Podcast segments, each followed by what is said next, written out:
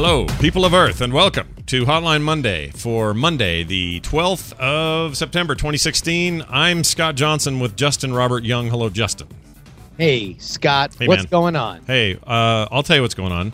You and I were really busy the last two weeks, and it made it so you one of us was either flying or doing another show, and we couldn't do Hotline Monday. And people said, "Well, what happened?" And I said, "Well, if you follow us on Twitter, we told you what happened, but that's okay. But we're back, and here it is, and we got live listeners, hopefully callers, and it's me and you sitting here like a couple of guys at a party, getting ready to get wasted on the weird weed your friend brought. no, Sure, yeah. All right. no, I'm into it. All I'm right. down with it. All right, you're down Uh, for whatever. How are you? Man, I'm doing great. Great. Uh, this is, you know, it's a busy time. Got a lot of irons in the fire, Yeah. right? Trying to figure stuff out, Mm-hmm. and uh, you know, I'm I'm I'm excited to be back here. This is, I think we've mentioned before. I think this is is very much a, it's a loose show by design. Mm-hmm. It includes the audience by design. Yep. because I think it's a, it's it's almost it if it is to succeed, it is a release for both of us, Yeah. right? Yeah. It's a way to just unload. out. We can hang out, talk to the audience, talk to each other, Yep. have a good time. I'm very. It feels like being back home doing this show, so I'm very excited. Okay, now when you go back home, a lot of people, this isn't a good transition. Uh, t- take this, Tom Merritt, who's usually better at those. Uh, when you're at home by yourself, sometimes you think, man, I've got like eight hours to kill on a s- Sunday. And I just want to rip through me some some TV binge style. I live in the era of Netflix, Hulu, and whatnot, and I want to just get myself all the way through that house of cards from top to bottom. Let's Yeah. start right here. And then sometimes the question begs, what is the best stuff to binge through? Is it worth binging through all of House of Cards? Well, well, here here's here's my question. How does the variable uh, either from a week to five seconds, right? mm-hmm. How does that affect the art itself? Mm, Are there some shows that are unaffected by binge watching? hmm Are there some shows that are better? Are there some shows that are worse? Because I think we've all, you know, binge watching uh, really started with Netflix, Yep, right? Yep. I mean, like probably the, there was the nascent sort of like DVD culture of like, oh well, I gotta, I want to catch up on the show that everybody's talking about, so I'll borrow my friend's DVDs or I'll buy the DVDs and I'll rip through them, right? Yeah, or the odd, you know, on the weekend there'd be a marathon of some sort you might be interested in, but yeah. But then it really became kind of cultural currency with Netflix, Mhm. where it's just so easy on your uh, on your box or, or on the TV to just like "Bah, bah, bah, bah, bah," we're gonna knock all of it. I guess on demand too help with that. Sure, a little. Uh,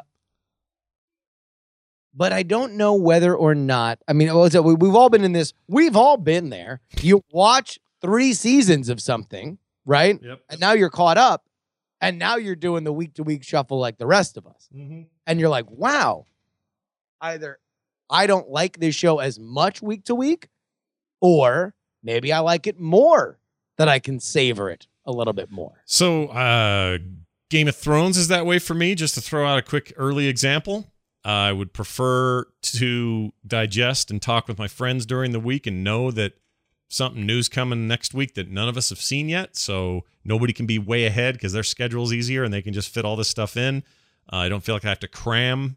I want to kind of savor it and take my time. I don't think it's a bad show to binge in retrospect, meaning if you've never watched it and you start with season one and you just go, I think that's fine. I think it almost might be too dense though. Mm. I remember when when Ashley was catching up with Game of Thrones, she had like two seasons to watch there, maybe three seasons to watch through. And it was every episode. Mhm. I was getting a call. I was getting a text. Wait, why is the one guy with the long hair doing the thing? and it's like, oh, well, he's the guy that does it. Like you, you remember there was the episode. Oh yeah, okay, Mhm. back to watching. Hour later, hey, why is the lady having sex with the other guy? I thought he was not the the first guy. He was the second. No, no, no. You're you're, you're mixing them up. So I, it almost might be too much. Now here's one that I I think uh you know is more of something that was better to binge watch. That was Lost. I think any show. Whoa, sorry. I don't know why auto video is playing on this website, but go ahead. I, I I don't. I think that there are episodes or there are shows that have very bad seasons that are better to binge watch. They they they are more palatable. But on but on the flip side, there's absolutely examples of stuff that is worse if you binge it as opposed to watching it or waiting to watch it.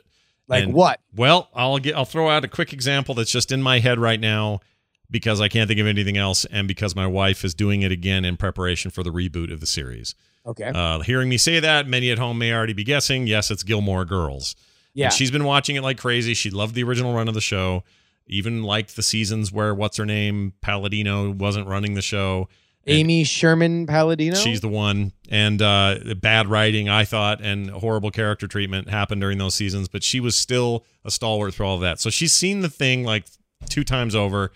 And that was before, well, no, once when it was live and on TV, again on Netflix for the first time. And now again, she's binging, watching probably two episodes a night to get through seven seasons so that she's ready for the return of the show on Netflix yeah. uh, when they do their little reunion. God forbid she be caught unprepared. Yeah, exactly. That's what I said, and she says, "Whatever, I like it." So I'm letting her have her thing. It's fine. Uh, but not that I'm in a position to let her do anything. She'll do it. I mean, it's Kim. sure. guys. Yeah. No. Yeah. we all know. Um, but anyway, so she she's doing that, and I think it's kind of terrible binging it. I think it's exposes a lot of sort of the, the things that make something like Seinfeld strong to binge watch, or The Simpsons, or Futurama a strong contender. Not just because they're comedies, but as a thing to watch. Star Trek's a good example. TNG is a good example because those shows all represent, relatively speaking, with a few exceptions, self-contained episodes from beginning to end, villain of the week, that sort of thing. There's Yeah. no big overarching story. And in the case of the comedies, it's just a bunch of bits centered around an idea and then they move on to the next one. So we find ourselves pulling at random from those shows. We'll watch a Futurama here and a random season five Seinfeld episode there. And we'll do that, me and the kids mostly, because that's how that stuff can be enjoyed. And it works in its favor to be kind of random. So you don't have to feel like you got to start at an episode and work your way through in a certain linear order. But in the case of Gilmore Girls, it's supposed to be linear. There's lots of story arc happening, and you'd think that'd be a good show to binge on. And again, this is just my opinion, but I feel like week to week they would lose a lot of their threads. So when I would see it back to back with Kim, I'm like, well, wait, he was just saying the thing. Why is he all sudden just fine? Or that girl was all upset last episode. Now she's happy as rain. Um, they've got the other other parts of the story with the through line still working just fine. But I think people forget when they had to wait a week or sometimes with an extended break before they got to catch up again and didn't have some sort of leftover remnant they could go rewatch or rewind real quick and see. I think they forgot. So there's lots of that in that show. And again, that show, you know, whatever, it's probably not even made for me, but but there are parts of it I enjoy. I'll, I'll, no, I'll, I'll, cape up. I'll, I'll cape up for Gilmore Girls. All right. All right. I feel a little better now. Yeah. I'm going to admit it now. I'm really, I really like. No, I'm just kidding. It's fine. It's a fine show. It's a fine show. But there are times where you're just like, okay, that doesn't have any kind of continuity in a show that's supposed to be all about continuity, or at least partially about continuity. So, so that to me is a bad example, or an example of a, a show that I don't think is nearly as binge worthy as it used to be. Um, before we move on to the next one, we got a caller. Let's take this one real quick. Uh, hi, Jeannie, you're there. Good. Uh, I'm here. How are you? I'm fine. How are you? Good. Um, I actually have two shows that I think are really good to binge watch, completely different. All right. First one, Battlestar Galactica. I've seen Battlestar Galactica probably about four times now, Mhm. and I love it every time. All right. I can't disagree with Uh, that one so far. You got me there. Justin, you agree? Yeah. Yeah. Oh, yeah. All right. That, that's how I watched It's a good one. And second one, Parks and Rec. Yeah, that one's pretty good. So, all right. So let's let's get into the comedy question. Let, let's understand that there are just shows that are are are great. Right. Right. Right. So, Battlestar Galactica, great, just a great show, uh, uh, and has that element of lingering, if not building tension. Yep. And that might be something that we're hitting on right now. Mhm. Is that like Battlestar Galactica? Will they find Earth? Will the Cylons among them kill them? Mhm. Like those are central premises of the show. They're an issue on episode one. They're an issue in the last episode. Uh, this is something that continually builds, and we are always kind of closer or farther away from it, along with whatever other bumps in the road that come there. But you always, uh, in general, you have that hope, that lingering hook to be like, oh wait, is he gonna find the thing? Let's watch the next episode, which is so essential Yeah. to the binge watching experience. Yeah. Let me ask you this: comedies, Yeah. because I will say there is a comedy that I adore. Might be one of the funniest comedies I've ever seen. I've laughed harder at scenes from this than maybe anything else. Curb Your Enthusiasm. Oh yeah. Show's I great. can't watch more than two episodes in a row. okay. All right. Now there's a good example. Too much of why. a good thing, right? What's the Because- deal? because kind of famously, they use the same plot structure Yeah. every episode. Yeah. The first scene, Larry's talking to somebody, mentions some comment. We we get to to know he's got to like go to a thing or pick up a thing or he wants a thing, right? then screws somebody over in the first 10 minutes, Yeah. right? Screws up whatever thing he wanted. And then of course it ends with the person for whom he screwed over early, you know, being in a position of power over him, Mm-hmm. right? That sounds about right. Same thing. Every episode. It, brilliant. Just brilliant. There's I don't know if there's a show there's a scene in a comedy that's been funnier than him and uh, uh critiquing and becoming friends with Krazee-Eyez Killa uh, uh at Wanda Sykes's barbecue uh on that show. Might be one of the funniest scenes ever. But again, I can't do more than two in a row. Bad binge watch show. Mm. That's interesting. Uh, I would argue that another good example of that you could maybe say is is Seinfeld, given its similar structure, and of course, you know Larry David, famously co-producer and writer on that show. But Yep. um, it works a little easier for me uh, to Well, see. there's just more there. Yeah, right? there's more there. Curb Your Enthusiasm is very formulaic because everything else is improv. Yeah, They just lay out the bare bones and they use a lot of the same kinds of plots to then hang these improv scenes on. that right? might explain why it's been hard for me to binge that show because I tried to start it and watched a bunch because I was late to the game on that stuff. Didn't have HBO during its heyday. And so started to watch it. I know there's more coming, so I wanted to kind of catch up. And it's hard for me to get through, well, like you say, about two. And then I'm like, oof, Let me okay. ask you this. Yeah. This might be a little controversial. All right. Are is is binge watching comedies just kind of like eating potato chips? Like they're comfort, but they're kind of empty calories, right? And it wouldn't really matter if you ate nutritionally. Yeah. It would not matter if you ate a bunch of them in a row, aside from, you know, you, uh, I guess we're starting to lose the metaphor here, but follow me. Uh, like it wouldn't matter if you watch them in now or forever from from when you watch uh, another episode. They're going to be the same thing. They're going to be either funny or they're not, right? I'm, I'm going to say that that's true in some cases, but in some cases not. There are there are certain shows I consider to be kind of perfect.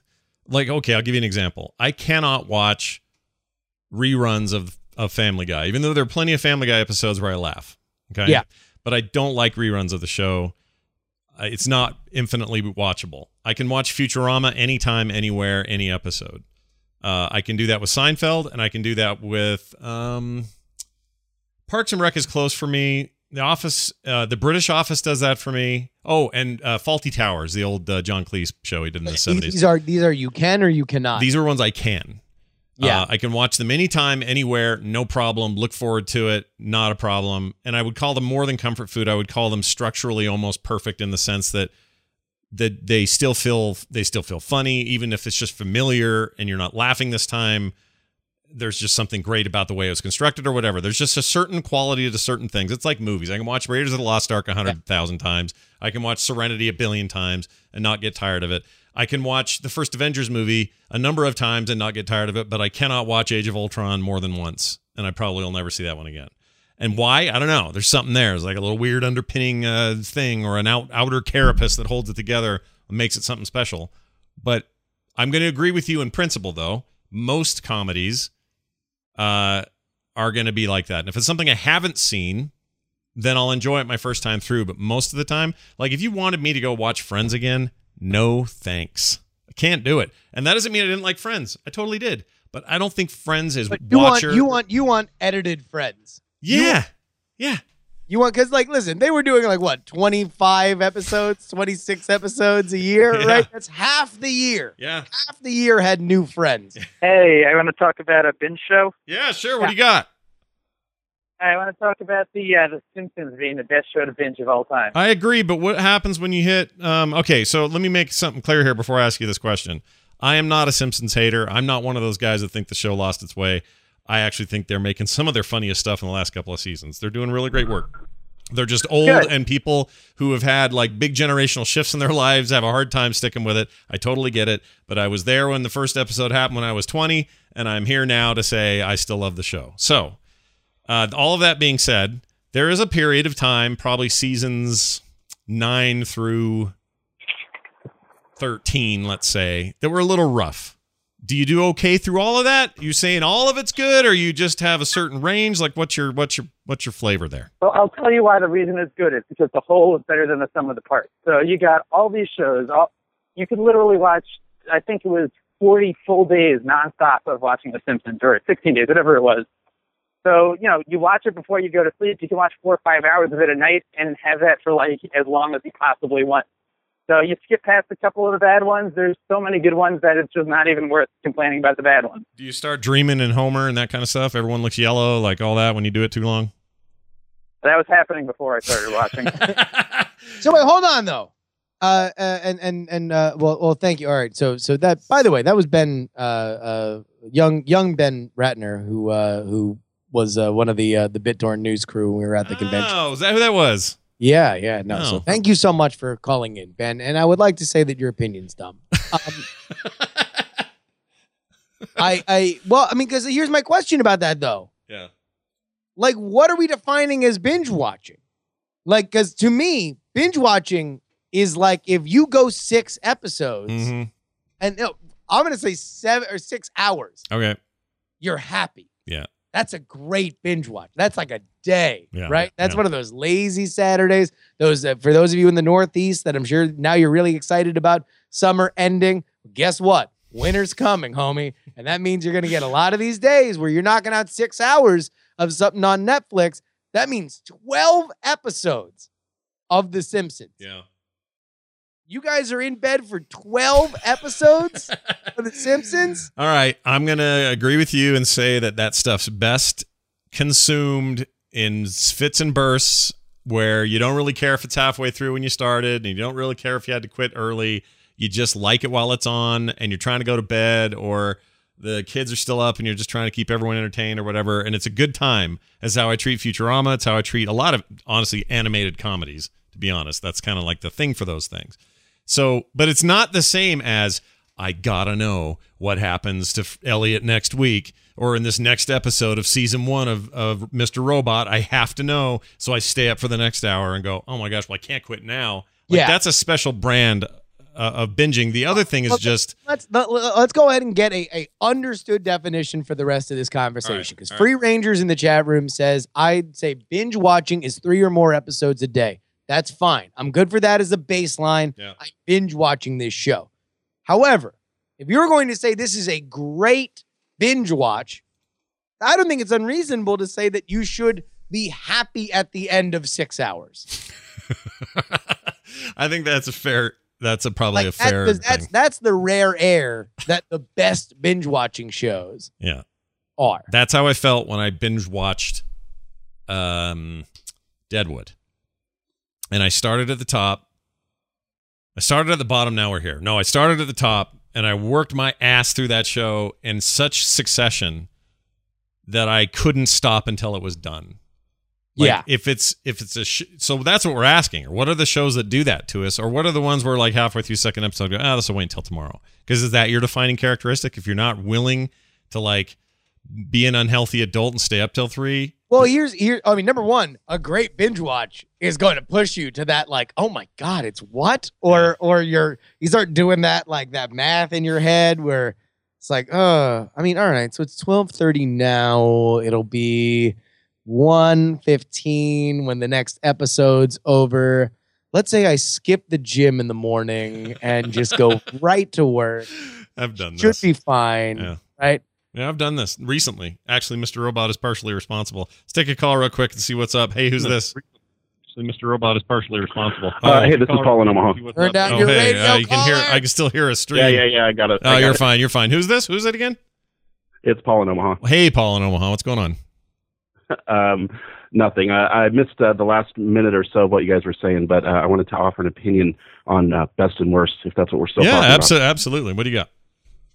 Okay, uh, so uh, I, I want to say worst. Uh, Scott, you were kind of talking about this earlier, uh, but I think the slightly different point is I think that the worst are long form dramas that were not specifically created for uh, streaming because they you, uh, you tend to notice the filler. It's not so much the continuity for me; it's how much stinking filler there is in those shows that are just killing time and so and so from week to week, and they have a, a story that could be told in streaming format in three hours, but they've got it stretched over 24 So it kind of it kind of goes But- back to to uh, don't go anywhere, but it goes it goes back to Jerry's point about they had 25 episodes to fill a year. Like X Files was an amazing show, but they had to cram 24 episodes into a year for seven years, nine years, Well, whatever but it was. even but even then, X Files almost ages better, and I don't think it's a great binge watch show, but I think it does age a little bit better because at least they had built into their secret sauce. yeah, I think why it's still loved that idea that like, hey, instead of just having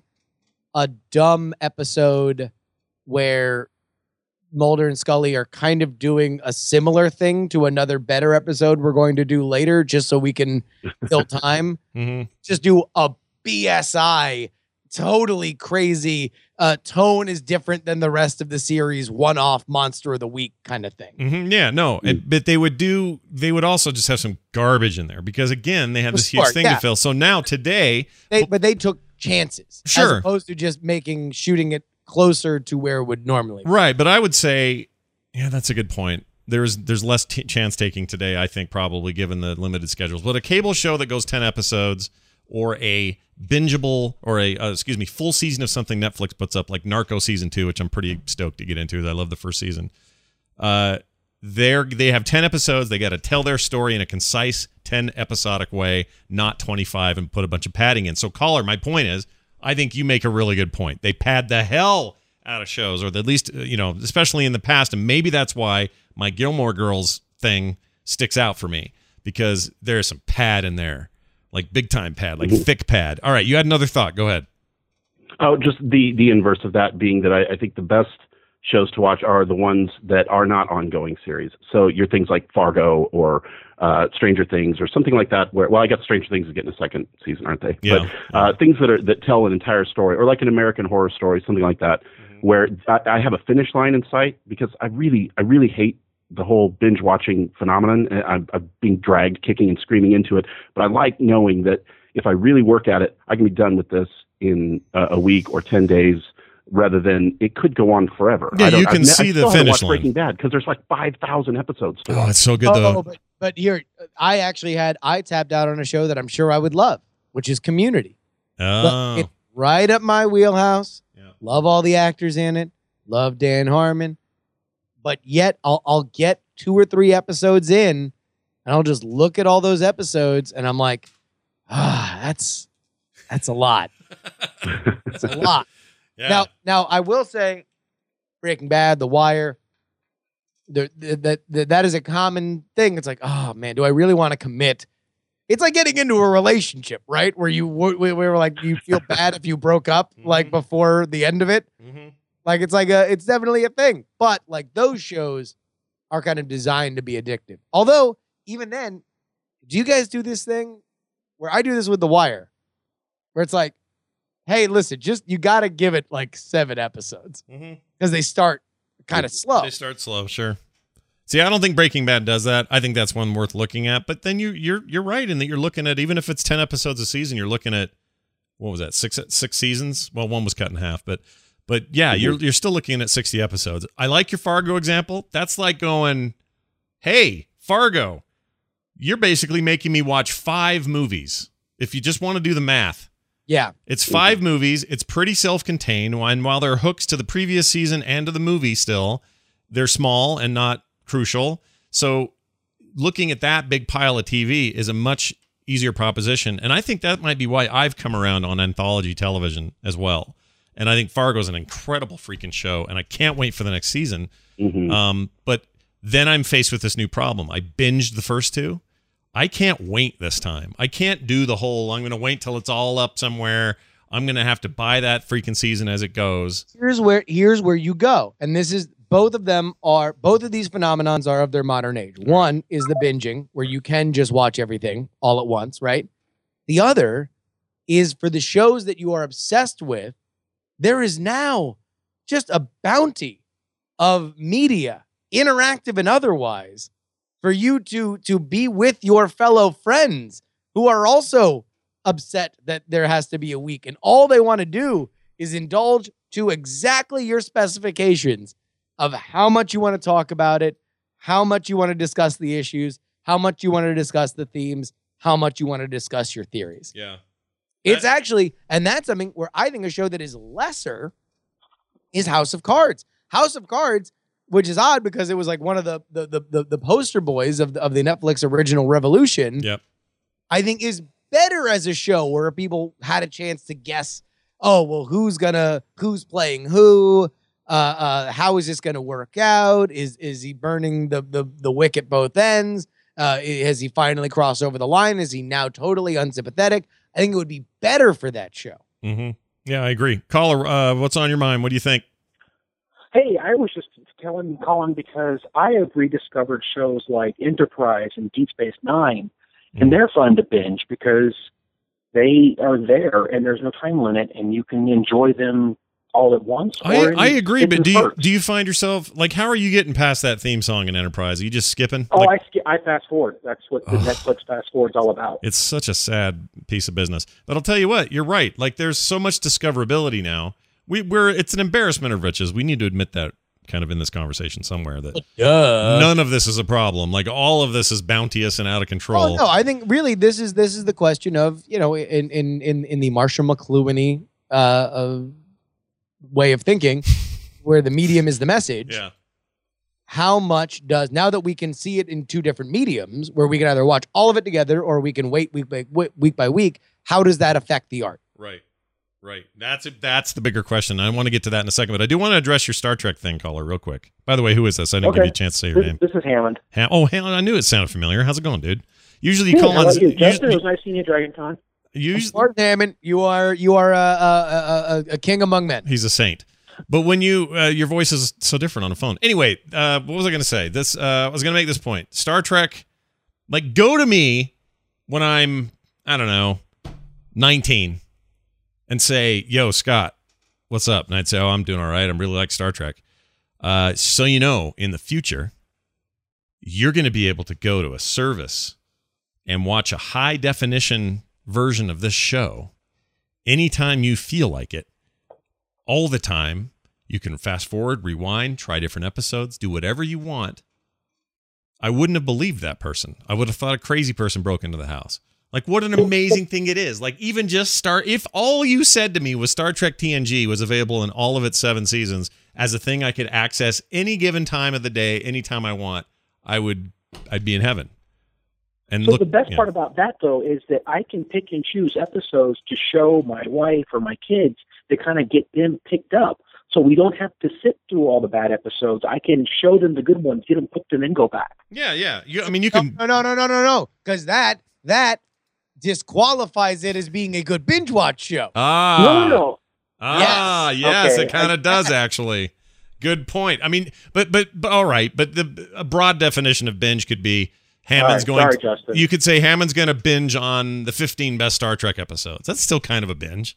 Well, I mean, no, but but we are looking at these, and listen, a part of it is it, it is unfair for these shows that were created in a broadcast television era where they were only going to be shown. Uh, the you know the the the vast majority of how they were going to be seen was on original broadcast TV, right? yeah. And then home video blew up, so maybe some really forward thinking creators were thinking about home video as well. And then the internet happened, and so now people were paying more attention, and then the internet became the dominant form of how to uh, put stuff out, and now people are creating art that is specifically there to be binged, right? Right.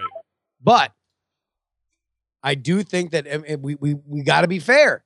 If you're skipping episodes, and part of the reason why you're excited about it is so you can skip episodes, it dings its overall score as a binge watching show. Yeah. Because to me, the the platonic ideal of judging a binge watching show is you're watching it for the first time. And if you hit two or three episodes that in the, you know, eh, you know, coming up, you know, when you were to rewatch it, you'd skip, I think that dings it. Yeah, I think you're probably right. Uh, Peter Fisher, uh, where are you out on binging? What's your favorite show to binge, and what do you think? Well, most of the Marvel things on Netflix are good to binge, but a good one about uh, that was a network show would be Babylon Five. Oh yeah, because there's there's a storyline that goes from the start, first movie to the last episode of the of the whole thing. Mhm. So they're, they're each episode is self-contained, but there's through lines through it that pay off five years later. I I would totally agree. And by the way, this hasn't happened yet, and hopefully it will happen soon. Uh, for a lot of people who missed it the first time around, but um, the Expanse, which is getting a second season though delayed on Syfy, uh, its first season was incredible. It drove me to buy the books and read those. I liked it so much, and the It's way the uh, the S.A. Corey. Correct. Yeah. S-A-R, how you say his name? Whatever it is. Yeah, of the Leviathan Wake stuff. And uh yes, so the Leviathan Wakes is the first book, and I'm on the second one now, and I forget what it's called. But anyway, uh loved every second of it. Loved the casting, loved the way it was handled. I ended up loving the books. Like it's like a whole new universe for me to be way into, and I'd love it. Uh so I watched the first half of that season binge style because I was behind and I bought all the episodes on iTunes or Amazon or something. And I watched them all straight. And then I then did week to week until it finished out that season. Yeah. And it was acutely uh, obvious to me that this would be the perfect binge show because I think that one of the tests is when you're done and you're caught up and now you're waiting for a show like that, Yeah. how are you feeling? And if you're feeling some withdrawal symptoms, that's a bingeable show. Like if you're really jonesing for the next one, the way I am about Mr. Robot right now is out of control. Yeah. It's all I think about. I cannot wait for Wednesday. Um, and we're going to talk about that in a minute. But is that the highest? Uh, is that the big litmus test? Is that Yeah. I miss it so bad I can't It's stand it? Because it's got that momentum, Yeah.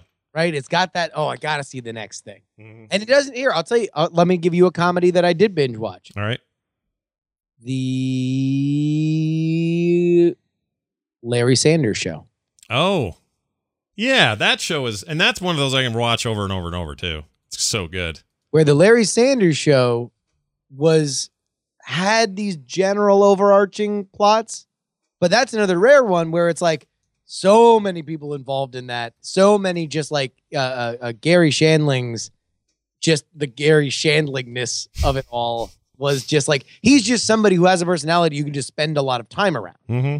because it's that, that kind of like eh, like a easygoing sort of thing, but he's also really he's like low key funny. Yeah. Like is is and then you have these great sort of orbiting characters that are also fantastic. So uh yeah, Arrested Development. Arrested Development for real.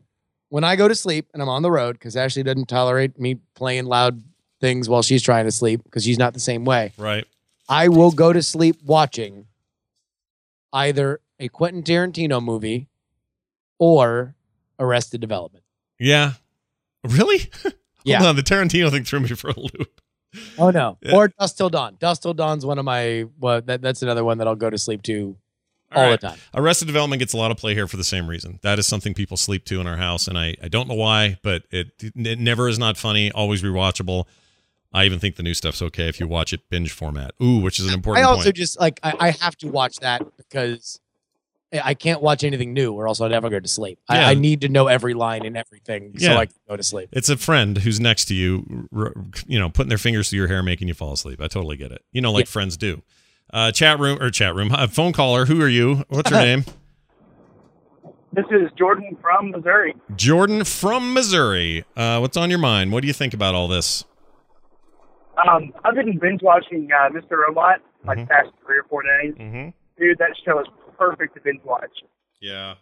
Now that yeah, I was just using it as my example of like I miss it so bad. All right, here we're we're we're, we're gonna get into it. It might actually be time. even- Actually, it is time. Should we get into it? Let's get into it, Mr. All right, Robot. well, here, ladies and gentlemen, uh, you can find me at Justin R Young uh, on Twitter, uh, stickers or DIAF if you would like to get our sticker pack. Uh, that was all illustrated by Carter Johnson. Seven stickers for five dollars sent to you Mhm. anywhere in the world. Yep. Uh, go ahead and check it out. Stickers or diaf.com. All right, here's uh oh my stuff. There's so much going on. Just follow me at Scott Scott Johnson. I got too many projects. It's all happening. Help, help, it's happening. All right, here's our theme for spoilers. It's a little political this time. I don't know why. Oh, Um, that was like that was royal. it kind of was. Uh, So- all right, so here from here on out, we're talking about Mr. Robot spoilers. If you don't want Mr. Robot spoilers, you have five, four, three, two, one. We're into spoiler Yep, territory. we are. It's uh, Mr. Robot, the show that uh, made me think that USA is more than Gilbert Gottfried yelling up all night. Uh, it is a incredible show, perhaps the best series on TV. Uh, if it was, if it wasn't for the fact, I mean, I, I'd have a real hard time saying that it wasn't Fargo, given Fargo's amazingness, but Fargo's an anthology, and I kind of consider it in a different category. So I guess good for both sides. But uh, in in, in some ways, there's a lot here that's kind of tied to Fargo, or the reasons I like them both. I think are kind of on display here. Anyway, Mr. Robot is amazing, and it's uh, it just consumed me for the first season, even more so for the second season. Some of the weird, mind blowing twists are still giving keeping me up at night. Uh, the the hacker technology or the the approach to, to technology itself is one of the most refreshing things I've ever seen on TV. In that we're still in a very fantasy world of of fiction here, yet all this shit makes sense, and they're using you know real uh, terminal commands and actual products that exist, and hacking into things that are real, and and making just adding this weird realism to the show I didn't expect, and not in a product placement kind of way.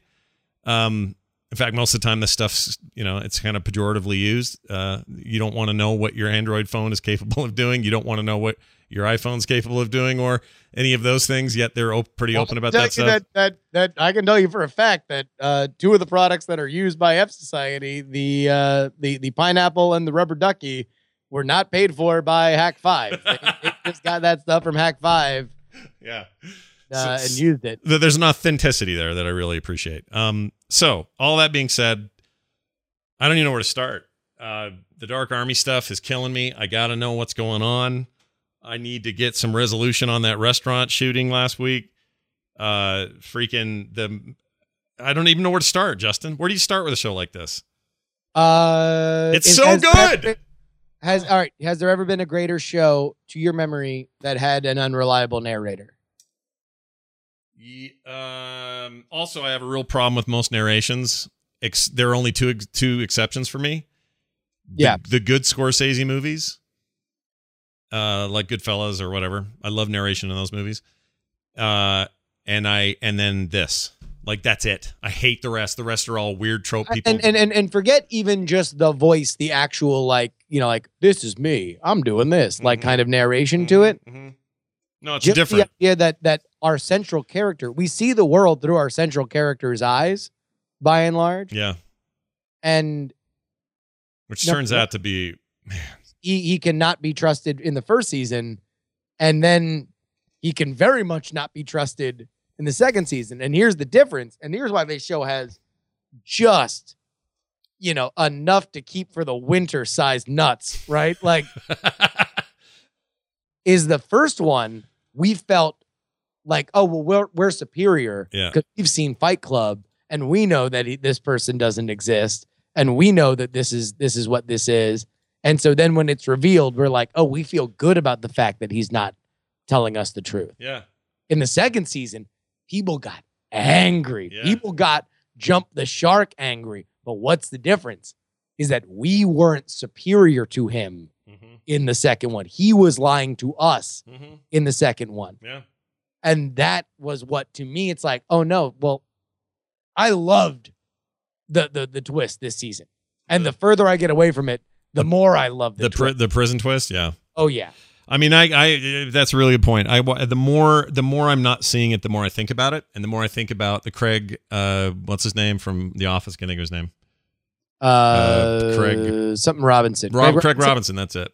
Uh, what a great turn for him. But anyway, the the entire, I just start, I really start breaking down that relationship. The more I get away from it, and I think, oh my gosh, they actually took an old trope from every prison movie you've seen, including Shawshank Redemption, which is the warden is crooked.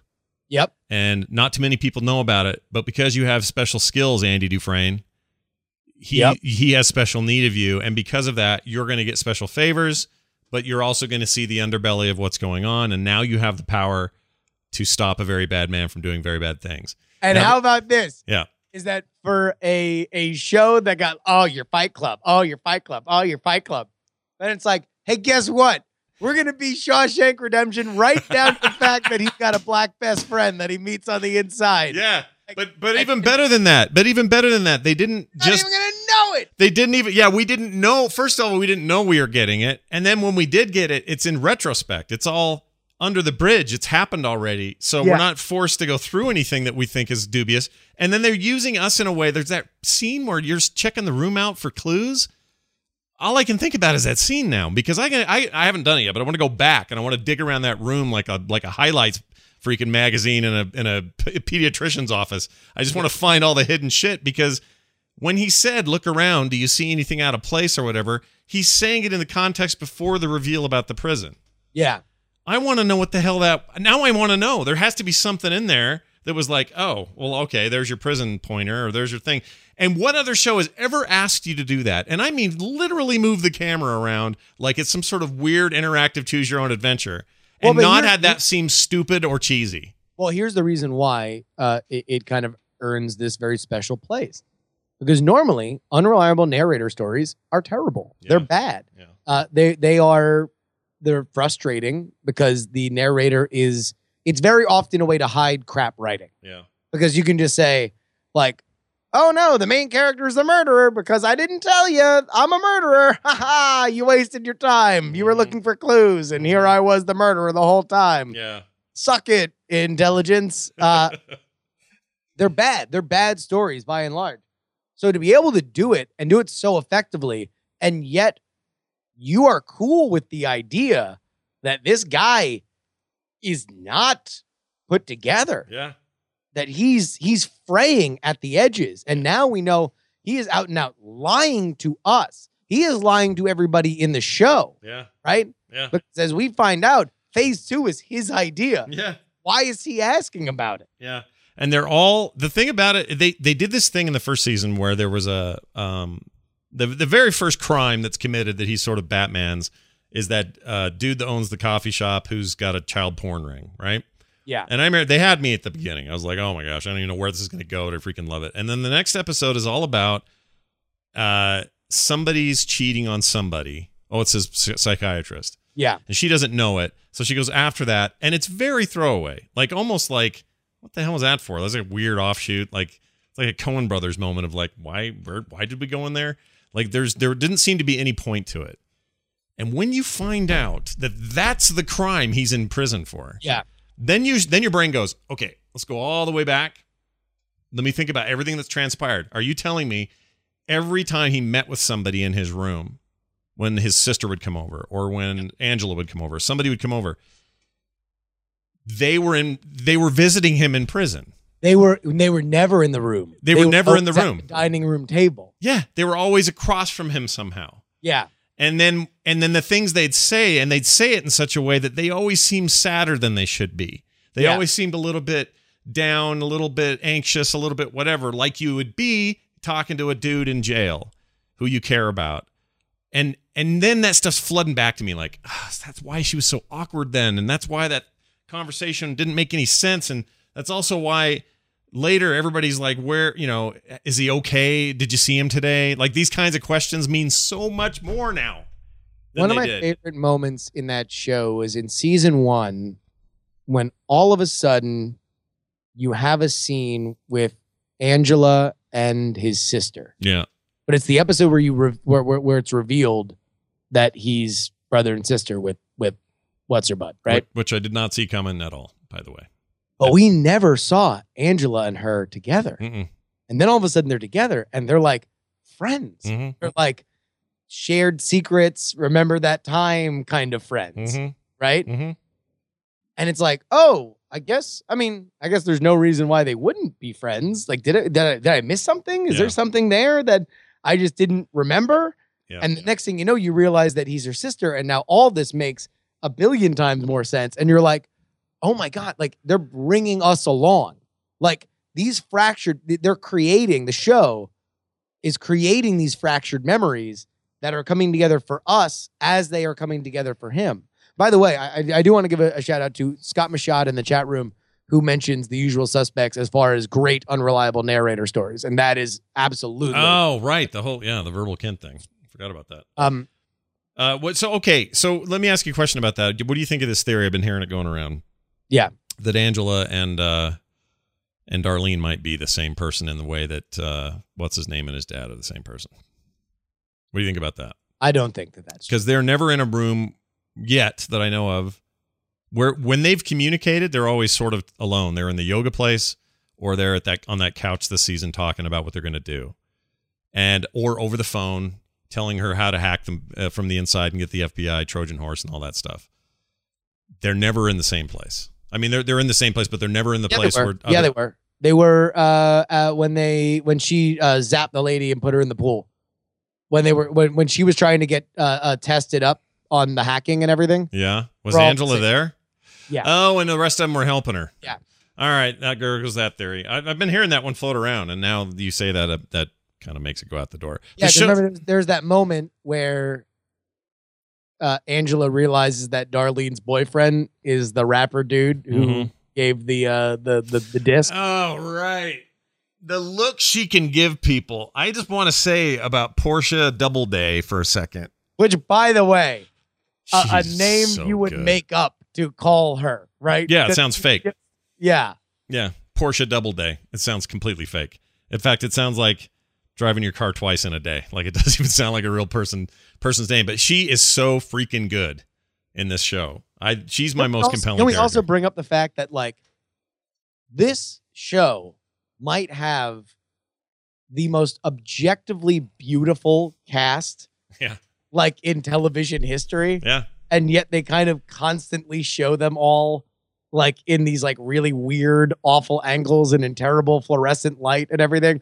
But it's like this is like if you just took all those actors and put them in like a CW show where they're all like, you know, amphibian vampires that also have existed forever, you know, like you'd be like, oh yeah, no, they're all like insanely like just the angles in their face are just like perfectly gorgeous. Yeah, they're really they're beautiful people. They're the kind of people that if they were in a W uh, WB show or something, I would complain that why always the pretty people? Can't we, you know, ugly people up a little bit, make it more realistic? And yet, this show somehow, in many ways, makes them kind of ugly, but not in a just visual way. Like there's not, it's not just like I don't know, I don't know how to explain it. Like there's Well, some and, and and Free Ranger says an objectively beautiful cast and Christian Slater. Yes, but Christian Slater was that dude he's Tiger Beat, man. 15 years ago, right? Yeah, he was yeah. like, "Oh no, he'll never be he'll never be a great actor because he's too pretty." Yeah, guess what? They were wrong about that. Uh, Yeah. That's the other thing I wanted to mention. Christian Slater pretty much blew my mind in the first episode, and I went, "Whoa, what are we doing here? Where were you all that time? How where were you in the Wizard and freaking uh, uh, Broken Arrow and and that one where you just where Morgan Freeman just wanted the money or whatever? I don't remember the name of it, but all the Hard Rain or whatever it was, all bad movies, all kind of okay acting, but never great. Always a Jack Nicholson impression. Yeah. This couldn't be further from that. And the daring shit they do with that like 90s sitcom thing. Oh Like, yeah. oh my gosh, dude. I don't even have words for that. Like I watched that and I found it to be that's supposed to be stupid. That's supposed to not work. That's supposed to be a thing a show tries and blows it. That's supposed to be shark jumping stuff, even if you think you're being real artistic or whatever. And they don't blow it at all. It is masterfully handled, uh, incredibly tense. Like the every time that laugh track would go, I go, ugh, this is not real. This isn't real. It's freaking. That's like now it's all very discordant. Like the sounds of my youth sound weird in this context, and I don't like it. And Like like like when Alf showed up. Oh my gosh, dude, freaking Alpha's in this, and that should be stupid. That should be so stupid. It's not stupid. It's It- not I'm- stupid. Really, the most offensive part about that entire thing was that people were telling me it was an 80s sitcom parody when it's very clearly an early 90s sitcom Oh parody. yeah, totally. Come on. Yeah, no, it's like Full House like era. No, it's Family Matters and, Yeah, and yeah. step by step and everything. It's TGIF stuff for sure. exactly. It's TGI. Yeah, I, I recognize that, but it, but the but the uh, the the the feeling I get with certain characters, like um, what's his name and his weird wife, can't think of his name all of a sudden.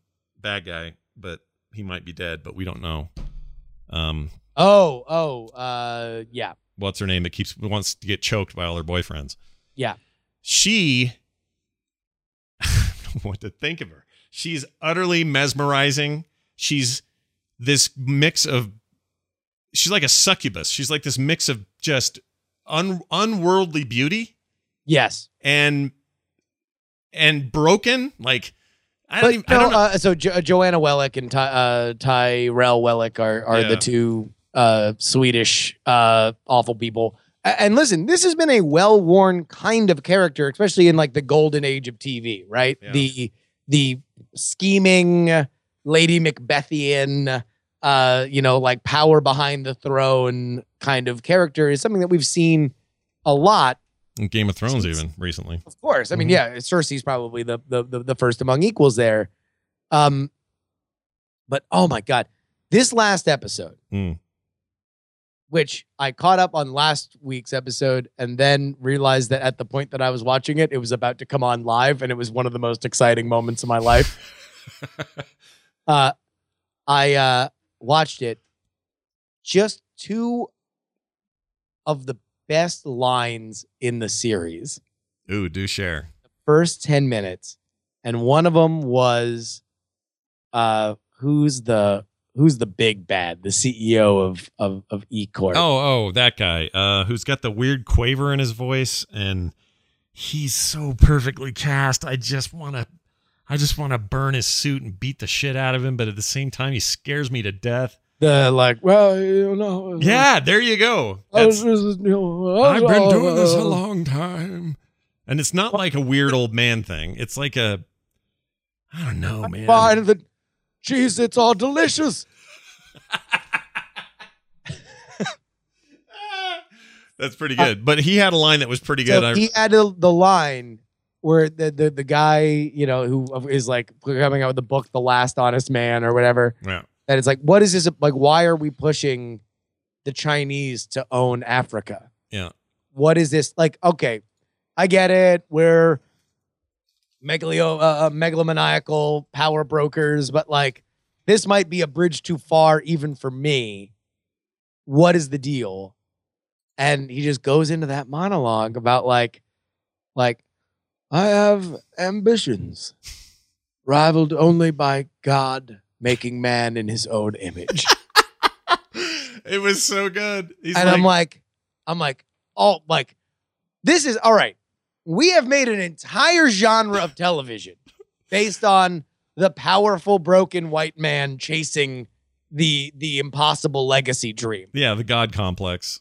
But it's like that performance from that actor in this show Yeah, was just like out of this world, amazing, yeah. awesome. And then follows, if not the next scene, the scene after Joanna Wellick talking about the first night that she was with uh, uh Tyrell, her husband, Yeah. that she sees this pretty, you know, pretty little girl with cubic zirconia earrings and tells him, F that lady and bring me back her earrings. Like that is just gangster. It is super gangster. Most gangster things ever said on television Yeah. by one of the most deplorable people that we have ever met and is just perfect. Yeah, he's mes- he's mesmerizing to me. Kurt Henning throwing the towel behind his back, perfect. Yeah, everything that there's little things in the movie or in the show. I want to say movie because I like it. I like it. It feels like a movie I've been a part of for so long. But there's these little parts played by the by small actors who just add tapestry to things. Like I'm incredibly fascinated by Trenton. She's the Muslim girl Yeah. and this very traditional family, yet fairly American Muslim in that, you know, we're not talking about full burqas or anything, but Yeah. you know, it's it's she's portrayed in a way that is she's some kind of hacker genius, but these family roles still really matter to her. Her religion still very much matters to her. She's not a jaded hacker. She's not Darlene, who's just like nihilistic. We're all going to die, so let's go out in a blaze of glory, sort of thing. Or or as we're seeing, she's just kind of trying to stay close to and keep up with Big Brother. yeah, Yeah. And and really what when when we think of her as aggressive, hmm we are allowing ourselves to com- com- compartmentalize Elliot and Mr. Robot. hmm She does not have that luxury. right. She sees him going full bore like all times. Yeah. When we look at her as aggressive, she's really 70% of what her brother is, who she just wants to stay close to. Yeah. And and normally her character type would drive me crazy. That kind of permanently stoned, uh, whatever man. Life's just a big whatever. Her her whole vibe is so good in this show. Like it's Well, especially I- because that's another one that really uh, the more that we talk about it the more that you kind of realize like another reason why this show is just brilliant is that you are taking so many of these so well worn characters Mhm. characters that like to put them all together you would almost think like oh god look at this it's one of these shows where the the main character is kind of crazy but he's brilliant and like Darlene is even kind of like maybe a haircut away from uh, Manic Pixie Dream Girl, Mhm. right? Mhm. In a different, less articulate show, she would just be like, "No, I'm the broken one. Like f you. Like I'm gonna spill whiskey in your lap and then you know smoke your cigar." Uh, like it's like forget keeping up with the boys. I am the boys. Like I'm gonna be in a urinal. yeah. Uh, and yet she's perfect. yeah. Uh, uh, Oh, speaking of peeing, can I just say, I've I've followed BD Wong's uh, career since like Law and Order. All right, he was a psychologist on Law and Order. He was the guy that would come in and go. Uh, the reason people behave him and him and uh, J.K. Simmons were both that that kind of character on Law and Order. And look at both both those guys went on to do some interesting things. He's the main scientist on Jurassic Park, who's like working on the eggs and getting the DNA out of the out of the amber and all that. So he's been around. He's done a million things. What the f is this? Like it is borderline insane and, and brilliant and like incredibly pit played. And he is so uncomfortable to like listen to. He's he's got this side of him where you feel like we're all gonna die at his hands. And on the other side of him he just wants you to touch the fabric. Just touch the fabric. Like i don't know what to think of him. I love what they're doing with him. Don't know what to do with him though. My only and I, I I would not pretend to know or presume to know better than uh and let let's just go ahead and and and I don't think we've said his name once although this is very much his show. Sam Esmail. Yeah the creator of the show. Who by the way this season wrote and directed every episode. Yeah. You know I'm sure he had help writing it but he gets writer credit and directed yep. every GD episode. Have we had this good of like by the way cold opens since when? When's the last time our cold the cold opens leading up to credits have been this good? Can't name it. Can't think of a show. The the only thing I would uh, that I I I I almost didn't want to see White Rose again. like I almost just wanted I wanted just that moment where you're like you've already seen so many crazy things on this show. yeah Here's we're uh, do our binge watching discussion. And and uh, uh Gabe Dextrada in in the chat room had watched a lot of season 2 before I did and I was talking to him about it. Yep. And he was like, "Man, there were times that I was like, I had to ask my friend whether or not I was really watching what I was watching or if I was hallucinating. like, there's so many just like, and you watch enough of them together, like, it's weird. Like, your life gets weird, like, as you watch it and you're like, okay, wait, all right, is this trying to like, it's like one of those things where it's like you can hallucinate without drugs if you listen, if you like, uh, you know, uh, close your, you, you tape down your eyes and you Mhm. just listen to sounds, right? I do it with video games. If I play something like World of Warcraft too long, um, you know, hours and hours at a time, that entire night, I all all I have to do is shut my eyes, not even be asleep, and I will see, I will see entire scenarios playing out in my vision. I I just kind of wanted like I wanted uh, when BD Wong just shows up in the dress Yeah. and is doing the like husky voice of you know just like I I, ah, I almost and here are here. So let's let let's wrap up with this. Going forward toward the finale, because just for posterity purposes, we have not seen the season two finale. No, that comes so it's a two-parter, right? And it's coming out. It's like an hour and a half long total or something, whatever it is. We're getting two two things on Wednesday night, back to back, is what my understanding is. Here's what might be my most my favorite part about this show Okay. is that low key, this show might end with the world being the Hunger Games. Well, they, uh, you know what? That slow decay is really interesting, like isn't we're it? we're on that track. Yeah, yeah. It's like, wait a minute. We looked at this initially as this like commentary on modern culture and consumerism and Mhm. hacking and personal responsibility. This might be Blade Runner by the end of it. Yeah. Like we're just going into this post-apocalyptic world where it's like this is what happens when society dies and and the idea that hey, F society might not have done the world a favor. F society might not have done the world a better job and that E Corp might be as evil as everybody thinks and yet is it was it better ultimately did the only thing that F society do destroy the government that was keeping E Corp in check and now that E Corp can just control payments on everything, and we have uh, uh, you know put all these other uh, you know ways of getting money out of business, is is E Corp more powerful than it ever has been before because it has stepped into the chaos. hmm Well, and they're worried now because if the the way I see the show going, that slow erosion of society is bad for them in the end. Like that's if there's anything about the show you could point out and go, well, this is this is kind of a weird end for this because at the end of the day, that's not sustainable. Their their control and their amount of control will only lead to a quicker decay because there's nobody out there giving them money. So what's the point of having all the money when you can't get any more of it? Uh, who are you? What do you do? What is what is life like? Where where does where does one where does one mega corporation having every dime get them ultimately? And the answer is nowhere. And Yeah. that's really interesting to me. Like f- exploring that is interesting to me. Um, and exploring the idea of not a sudden cave in, not you know, there's this what is it, five seven is the date? Five nine, whatever it is. Yeah, five nine. Yeah, Yeah, so five nine's the date. That was a big deal. Lots of uh, aftermath, lots of sort of stuff came in its wake, but that wasn't the end. That was almost like this weird beginning. And every episode, you just see a little bit more, a little bit more. There are people who are enterprising people who need to eat. So what are they doing? They're trading food for burning trash on the street because there are no waste disposal systems because there's no budget because blah blah blah.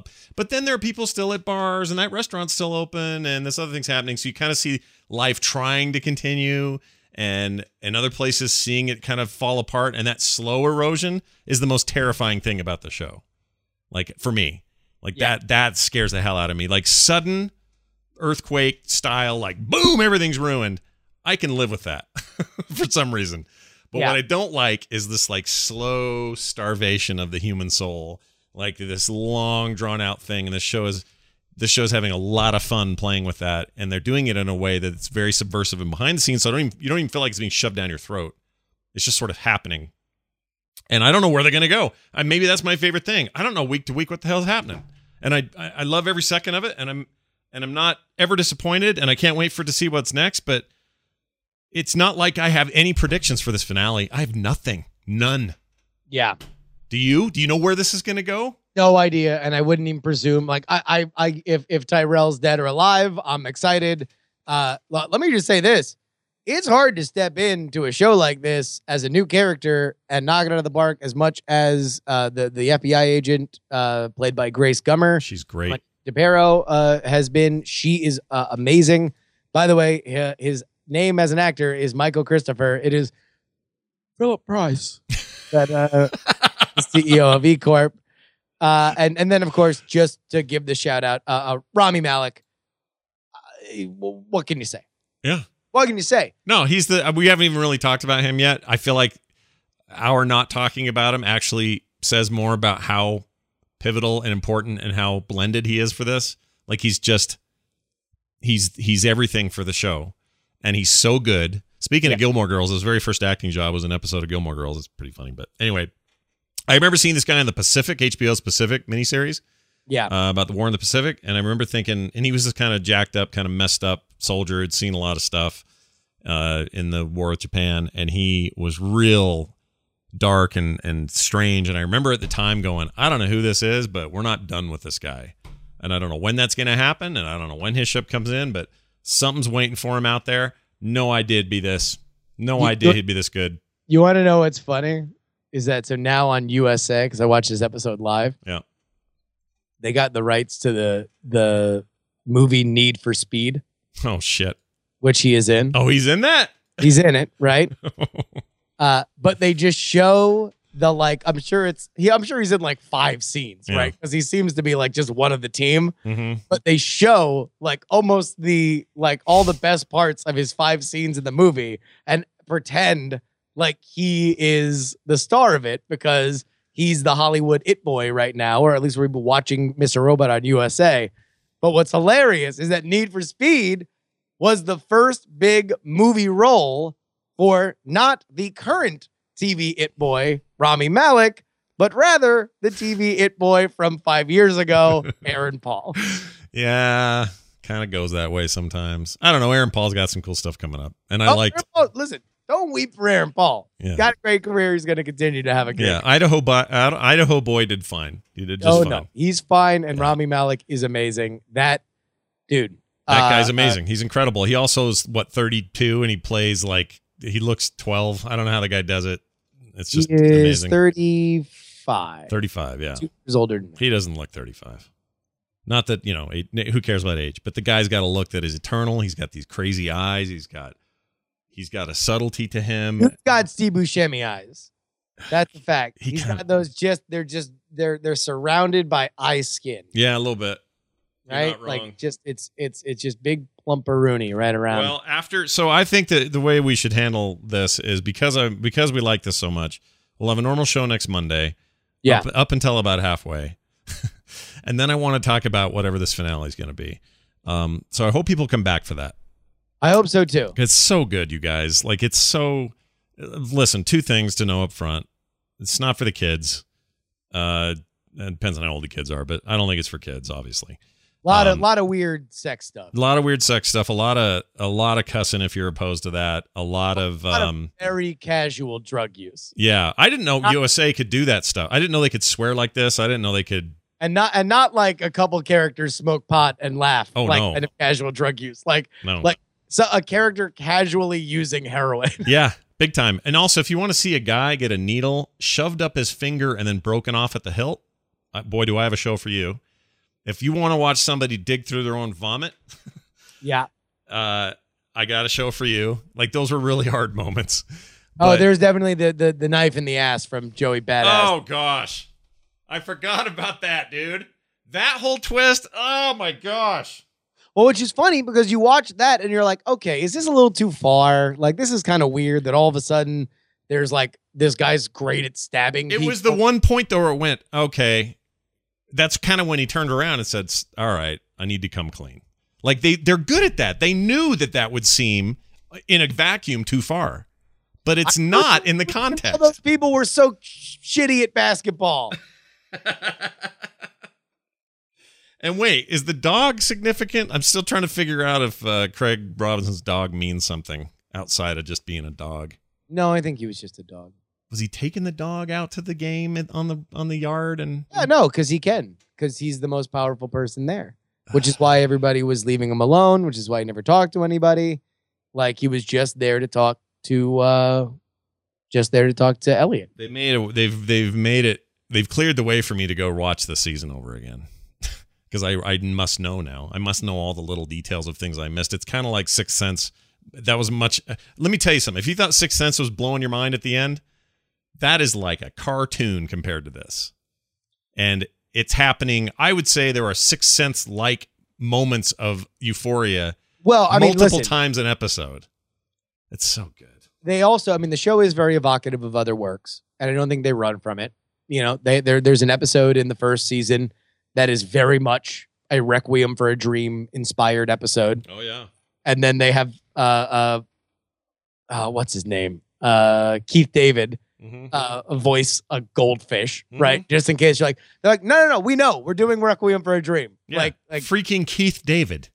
yeah, and we're gonna put Keith David in it so you know that we're doing Requiem for a Dream. Yeah. There's a point in which they reveal Mr. Robot definitively to be uh, a an imaginary friend of Elliot. Yeah. It's very evocative of Fight Club. Yep. They play the Pixies because they're like, yeah, idiot, we're doing Fight Club.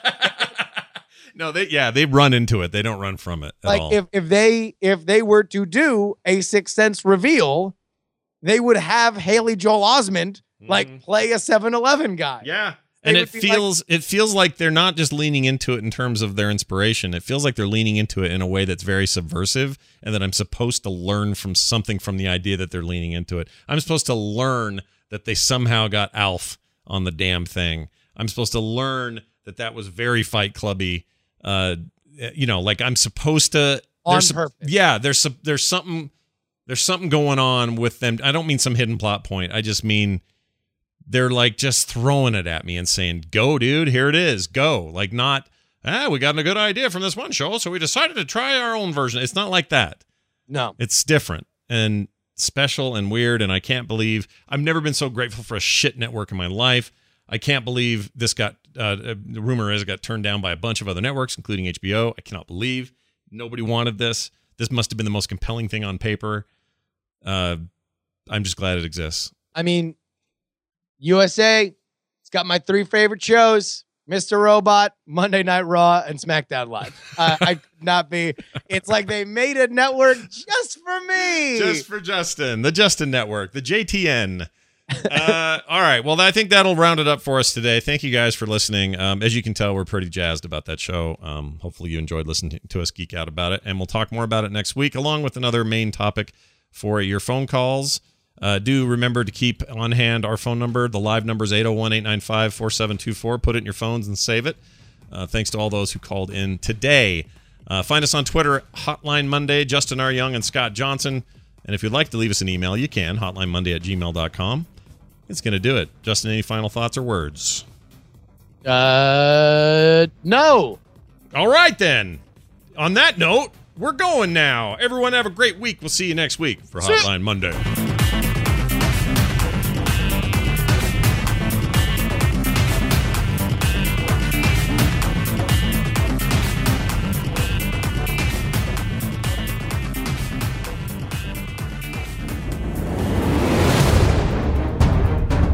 Show is part of the Frog Pants Network.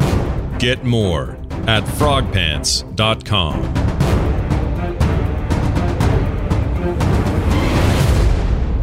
Diamond Club hopes you have enjoyed this program.